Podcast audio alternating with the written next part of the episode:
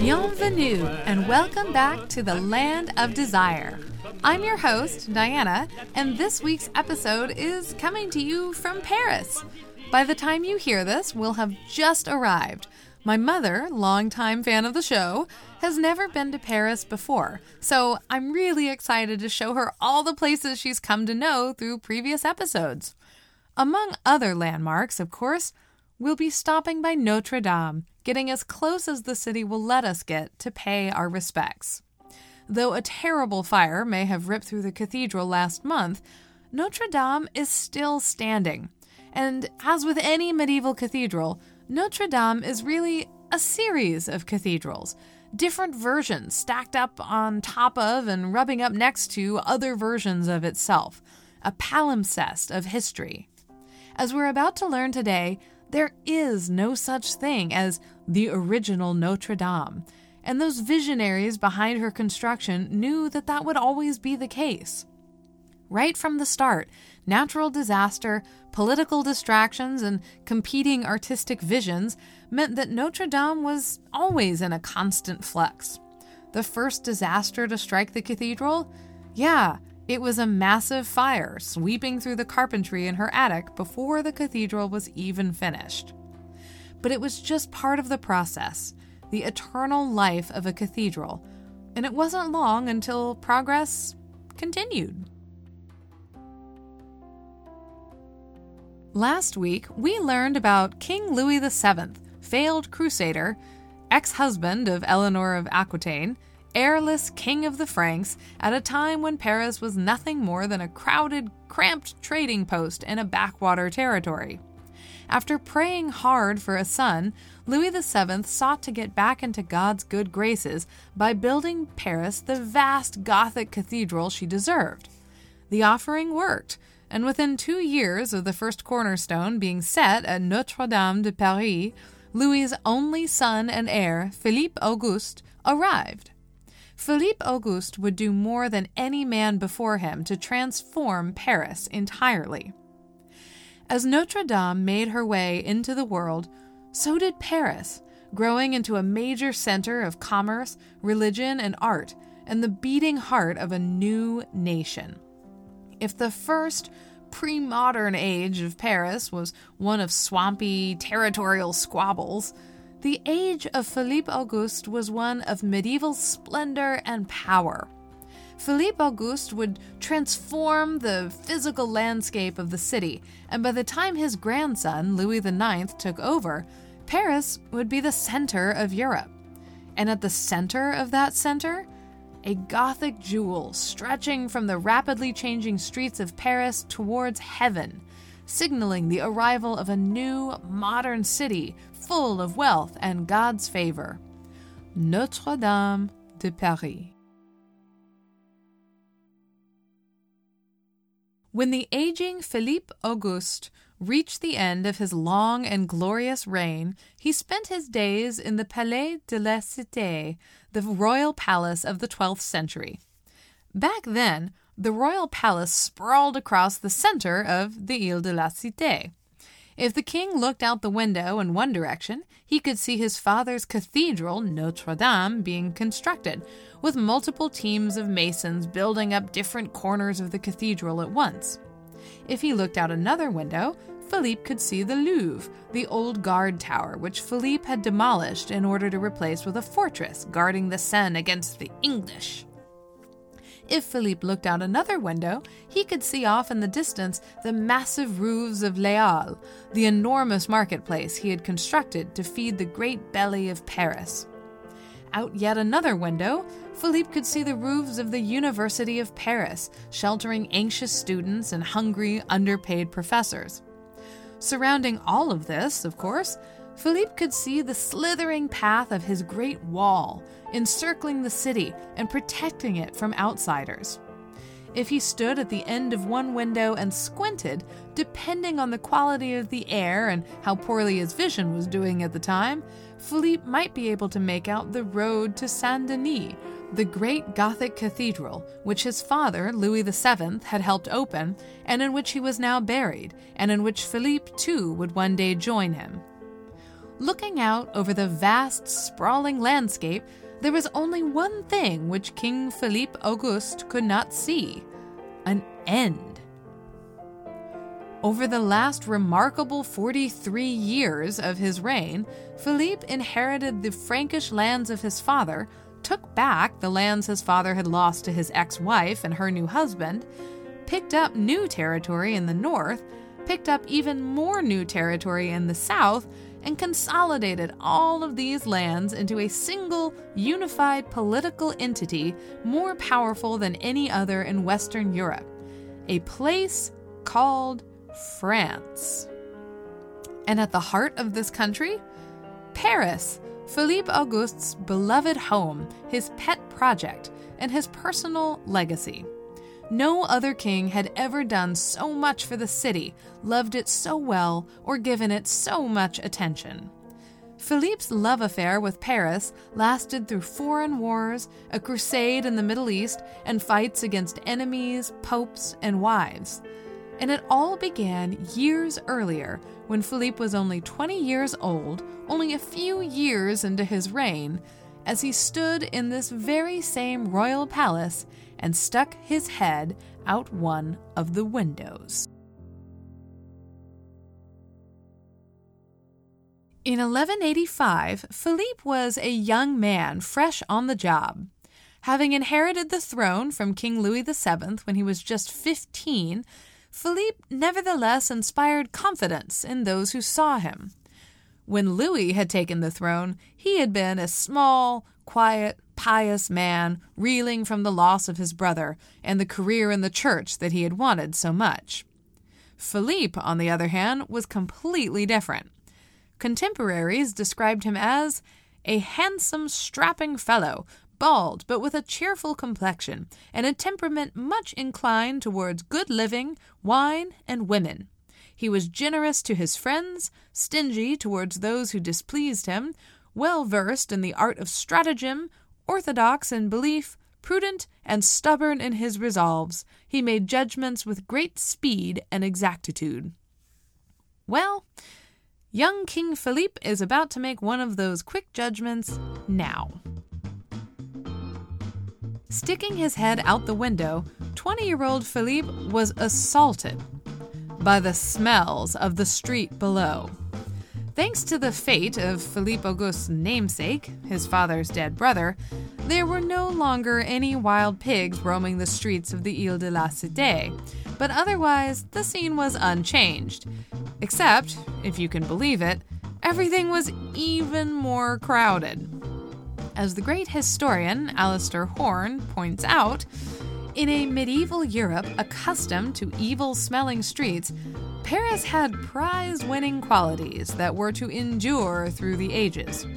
He notes the sheer number of street names reflecting the horrors within Rue Merderelle, Rue Tire-Pet, Rue Fosse aux Chieurs, aka Crappy Street, Big Fart Avenue, Dog Pit Lane, and so on. To call these little alleys streets was pushing it. In the 12th century, most streets were just dirt paths in which the droppings of horses, stray animals, and people made for a particularly revolting mud. Every disgusting byproduct from the butchers and the tanners and the candle makers was poured into the streets and mixed into that mud and yes, every once in a while, one of those forbidden pigs would creep back onto the island to root around and scare the bejesus out of the royal princes. And when it rained, heaven help you when it rained. Earlier Frankish kings didn't always spend too much time in Paris, and who can blame them? But Philippe Auguste couldn't ignore the nightmare going on under his very own window and right away, he delivered one of his firm judgments Paris, we're going to pave your streets. And we're going to start with my streets. And we're going to start now. Within his lifetime, Philippe saw the biggest streets in Paris paved with cobblestones, making transportation faster and less deadly to the senses. It was the first of many, many practical city planning projects Philippe would execute over the course of his long reign. In Philippe, Paris finally found an advocate. If the city of Paris found an advocate in Philippe Auguste, individual residents felt differently. Specifically, Jewish Parisians, who would end up funding the king's vast civic improvements, whether they wanted to or not. Even in the context of medieval Europe, Philippe Auguste was awful to the Jewish communities in Paris, which had established themselves in the Ile de la Cité centuries ago. Philippe's father, Louis VII, left the Jews on his doorstep more or less alone, and at the time of his death, the Jewish community owned approximately half of the private property in Paris. Put another way, a lot of Parisians were in debt to the Jewish community. Philippe Auguste realized that seizing property from Jewish people and then kicking them out of the country entirely was a great way to fund his civic projects and get a ton of anti Semitic Parisians on his side by freeing them from their debts. By the end of his massive sweeps, Philippe had collected the equivalent of a year and a half of government revenue from Jewish pockets. Philippe put that stolen money to work funding most of the big medieval projects which still survive in Paris today. As always, when you look up at a great historical monument, ask yourself who built this? Who paid for it? And that brings us back to the construction site of Notre Dame. I've heard a number of people muttering in recent weeks about the building process that the men who built Notre Dame were underpaid injured, and killed to make Notre Dame Cathedral. I understand. I know that in the 21st century, this feels like a really strong position to take, but I cannot emphasize this enough. It was the 12th century. Literally every possible vocation was underpaid and dangerous. We are talking about a time when the heir to the throne was killed by a poop covered pig. Life was hard and brutish and short, and working on the cathedral had much more to recommend it than other occupations at the time, not least of which was a promise of grace to a lot of people who genuinely believed in the holiness of their work. Although money plundered from Jewish moneylenders by the king contributed a lot of the funding for Notre Dame, by no means did it contribute all of it. Great Gothic cathedrals were often funded by small donations from individuals and local groups looking for good PR. As one contemporary put it, the Cathedral of Paris was largely built with the farthings of old women. Trade guilds would often band together to raise money amongst themselves, both to ensure blessings from God and get an advertisement on the wall of the hottest building in town. Everybody wanted in on the action, and I do mean everybody. Apparently, the Prostitutes Guild offered to pay for a window. The church officials were glad to take the money, but that was it. It's a shame, really. I would really like to see that stained glass. By the time Philippe Auguste ascended to the throne in 1180, the cathedral in progress was spreading its footprint across the Ile de France. First, Bishop Sully created an entirely new street, Rue Neuve Notre Dame, to accommodate the enormous loads of material being dragged into the middle of the crowded medieval maze. To start, there was all that rock. The precious Parisian limestone, which makes up Notre Dame, the Louvre, and all the grand pale Haussmann buildings which would one day line Paris's massive streets all that limestone had to be dug up from quarries. We last discussed those quarries in episode 21, The Road to Hell. You may remember the limestone quarries underneath the city streets began collapsing in the 1700s, most memorably when a giant sinkhole sucked a few Parisians below the unfortunately but appropriately named Rue d'Enfer, or Road to Hell the very same excavation process, which would one day send so many Parisians down into hell, was the same process which would raise up the world's most famous temple to heaven. The men digging limestone out of the earth were usually the lowest skilled and lowest paid workers, though it is worth noting they were paid. Once the limestone was dragged up from below, it was loaded onto boats and floated down the Seine, so famous for its ability to carry heavily laden vessels. Eventually, the rock rolled off the Seine and down the Rue Neuve Notre Dame, where it was redistributed to whichever part of the cathedral was going up at the time. There, the limestone would be hauled onto wheels or cranes resting on the ground. Then, the masons would go up, up, up with the stone and a lot of mortar to glue everything in place. Most importantly, however, the stonemasons added that wondrous new innovation the flying buttress. Though perhaps the most famous architectural feature of Notre Dame, we don't actually know whether flying buttresses were part of the original design. Timelines get muddy in the 12th century, and flying buttresses were so innovative and so avant garde that it's actually hard to know whether the buttresses were intended from the start or whether one of the early master architects saw an example of flying buttresses, lost his mind, and rethought the whole cathedral. Those lovely swooping stone wings coming out of the side of Notre Dame don't just give a grand dramatic effect, they transfer the weight of those heavy stone walls so that instead of squishing on one another, kind of like being the unluckiest cheerleader at the bottom of a human pyramid, instead that weight gets transferred into the ground. All of a sudden, to the medieval imagination, the sky's the limits. Flying buttresses allowed the walls to climb so high that Notre Dame de Paris remained the tallest building in Paris until the Eiffel Tower was built half a millennium later. So much more space for windows and all that heavenly light to come in. When Philippe took the throne, the walls of the choir of Notre Dame were just about finished, and the first official masses were taking place in the new cathedral. Work was about to begin on the transept and the nave of the church. If you're like me and you have no idea what that just meant, remember that from above, a cathedral looked like a giant cross. The transept is the part that looks like arms, the short little segment that intersects the long segment and sticks out with stubby little arms on both sides. The nave is the main part of the cathedral. It's the spot where most people sit down.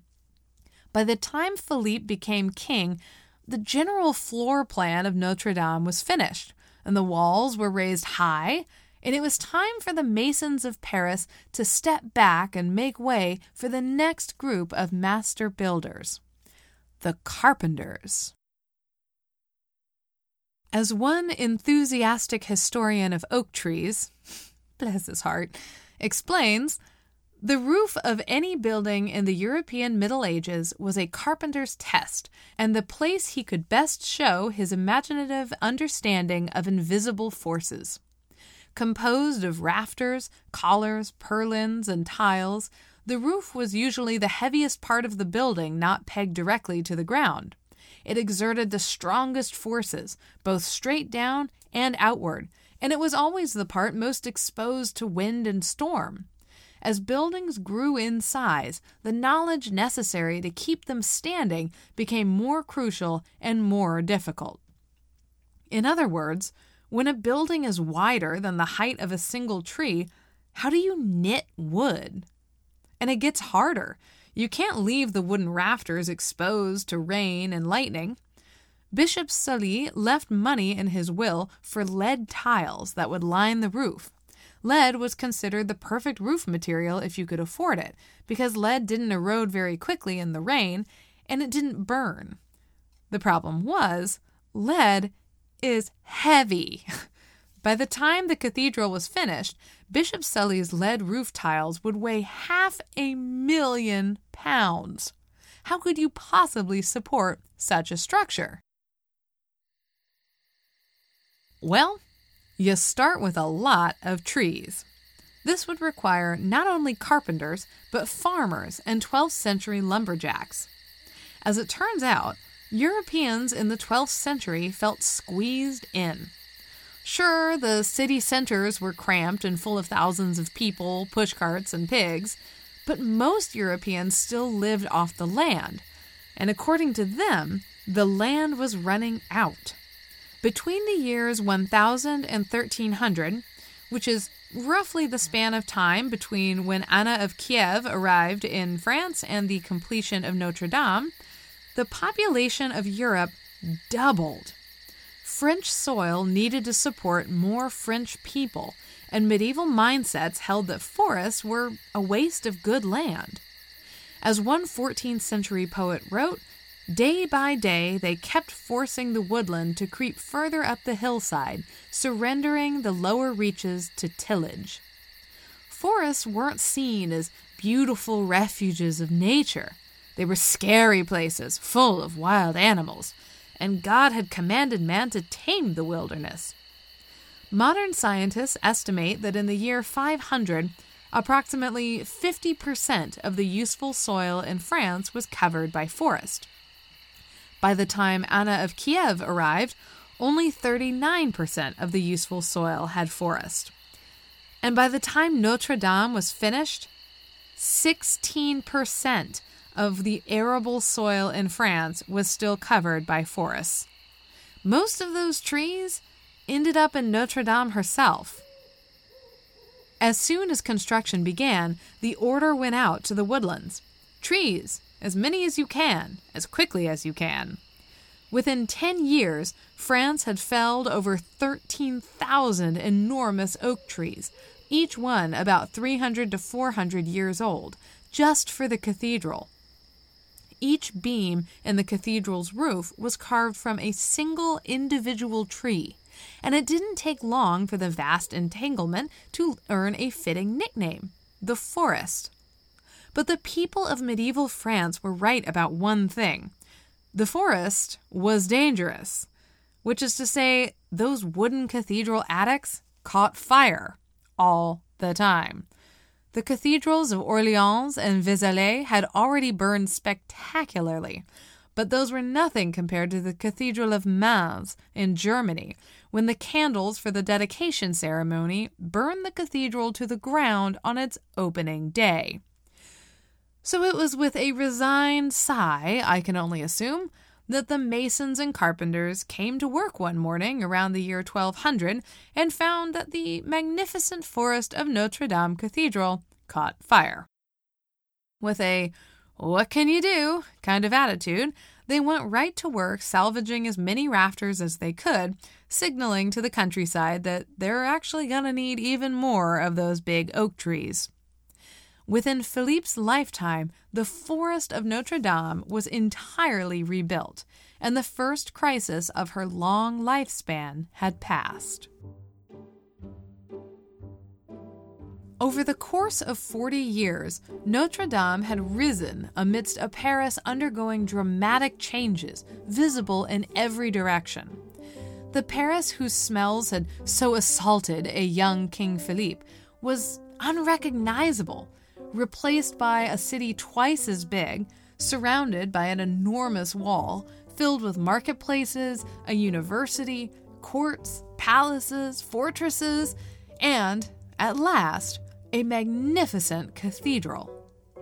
When Philippe's great grandmother Anna arrived so many centuries ago, Paris had been nothing more than the struggling central village of a swampy backwater, a handy port surrounded by millions of acres of forests filled with yokels and murderous pigs, and an ancient crumbling church.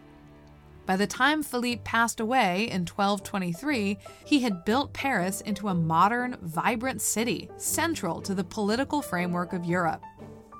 And at the heart of Paris was a new cathedral, an awe inspiring Gothic masterpiece drawing the power of both church and state to its front steps.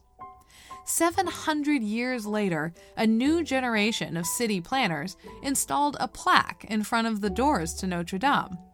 The plaque marked the starting point for any measurements of distance within the borders of France, as they like to call it, kilometer zero. In other words, nearly a millennia after her completion, Notre Dame Cathedral is still the center of France.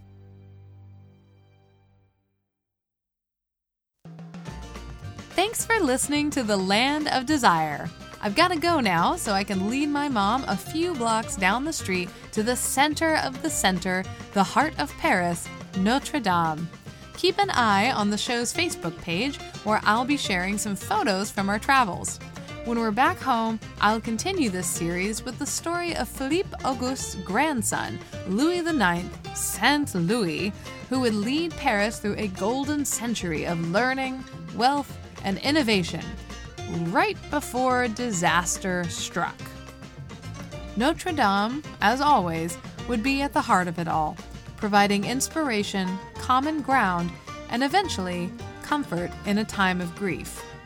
As we'll discuss next time, Notre Dame has always been there for the city when the city needed her.